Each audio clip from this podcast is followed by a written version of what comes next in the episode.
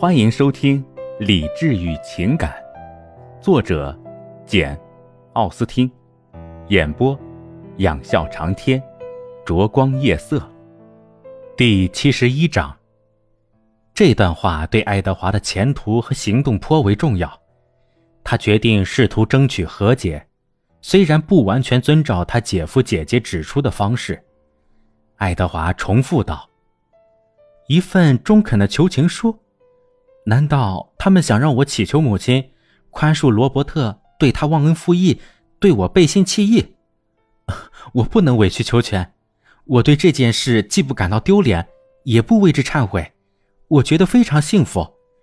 不过他们对此不会感兴趣。我不知道我有什么情好求。艾莉诺说：“你当然可以要求得到宽恕，因为你犯了过错。我倒认为。”你现在不妨大胆一些，对那次订婚惹得你母亲生气表示于心不安。爱德华同意可以这样办。当他宽恕你之后，你再承认第二次订婚，或许要谦恭一点，因为在他看来，这几乎与第一次订婚一样轻率。对此，爱德华没有什么好反对的，但他仍然不肯写一封中肯的求情信。他公开声称。要做出这种不体面的让步，他宁肯亲口去说，也不愿写信表示。因此，为了不为难他，他们决定，他不给范妮写信，而是跑一趟伦敦，当面求他帮帮忙。玛丽安带着重新显现的坦率性格说道：“如果他们当真愿意促成这次和解，我会认为，即使约翰和范妮也不是一无是处。”布兰登上校只待了三四天，两位先生便一道离开巴顿。他们马上就去德拉福，以便让爱德华亲自了解一下他未来的寓所，并帮助他的恩人和朋友决定需要做出哪些修整。在那里待上两夜之后，他再启程去伦敦。费拉斯太太似乎一向就怕别人说自己太心慈手软，因此为了遮人耳目。他先是很有分寸的坚决推脱了一阵，然后才把爱德华叫到面前，宣布他又成了他的儿子。最近他家里简直乱了套，他多年来一直是有两个儿子，但是几周前爱德华自作自受，使他失去了一个儿子。接着罗伯特又同样自作自受，半个月来他一个儿子也没有了。现在。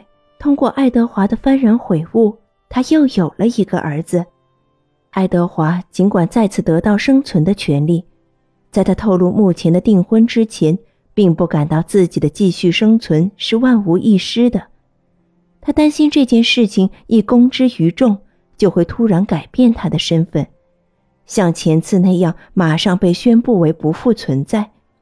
他带着诚惶诚恐的心情，小心翼翼地做了透露。出乎意料之外，听的人显得异常平静。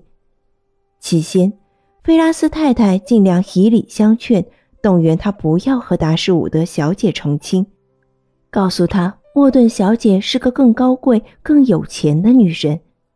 为了增强说服力，他又谈到莫顿小姐是贵族的女儿，有三万磅财产，而达什伍德小姐只是个无名绅士的女儿。财产不到三千镑，可是当他发现爱德华虽然承认他说的千真万确，但他绝不想俯首听命。他根据以往的经验断定，最明智的办法还是顺从他。于是，做母亲的悻悻不快地单言了一阵之后，终于发布命令，同意爱德华与埃莉诺结婚。他准备如何帮助他们增加收入？那是下一步考虑的事情。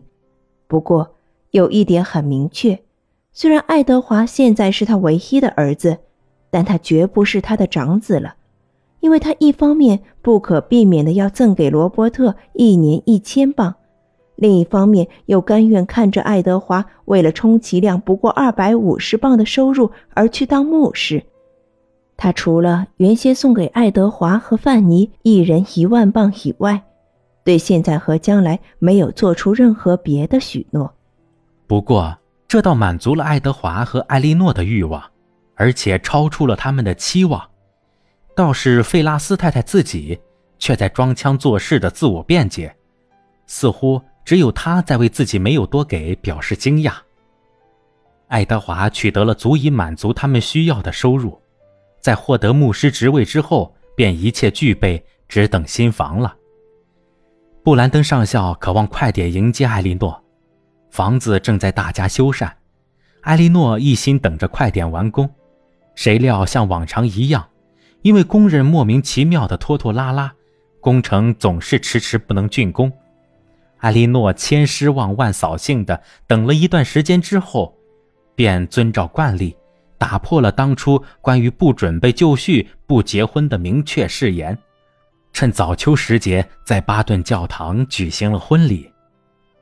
他们婚后的第一个月是同他们的朋友一起，在大宅地里度过的，在这里，他们可以监督牧师公馆的工程进展，随意到现场直接指挥，可以选择糊墙纸、规划灌木丛、设计远景。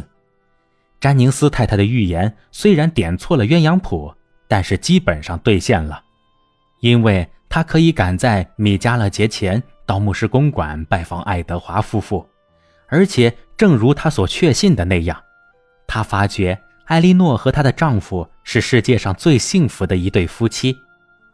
实际上，他们也没有别的奢望，只盼着布兰登上校和玛丽安能结成良缘。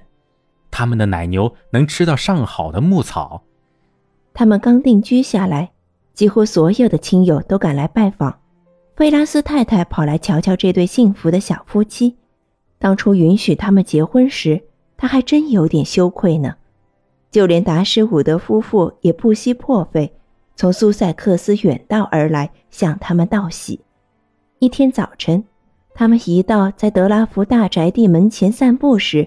约翰说道：“我的好妹妹，我不想说我感到失望，这样说也许有点过分，因为事实上你当然是世上最幸运的年轻女人。不过坦白的说，我倘若能把布兰登上校称作妹夫，那我会感到高兴之至。他在这里的财产、地位和住宅，一切都是那样体面，那样优越，还有他的树林。”现在生长在德拉福坡林上的那种树木，我在德塞特郡的其他地方还从未见到过呢。也许玛丽安不是像个对他有吸引力的姑娘，不过我想你们最好让他俩经常和你们待在一起，因为布兰登上校在这里非常怡然自得，谁也说不上会出现什么情况。因为如果两个人碰到一起，见不到其他任何人，你们总有办法把玛丽安打扮的绰约多姿。总而言之，你们不妨给他个机会，你懂我的意思。且说菲拉斯太太虽然来看望儿子儿媳了，而且总是装作对他们颇有情意，但是他们从来没有真正得到他的欢心与宠爱，那是由于罗伯特的愚蠢和他妻子的狡诈引起的。没出几个月，他们倒赢得了费拉斯太太的欢心与宠爱。露西的自私与精明，最初使罗伯特陷入窘境，后来又为他摆脱窘境立下了汗马功劳。因为他那唯唯诺诺、大献殷勤和百般奉承的本领，一旦得到机会施展，费拉斯太太便宽容了罗伯特的选择，完全恢复了对他的欢心。感谢您的收听，我是 CV 养笑长天，欢迎订阅，我们下期见。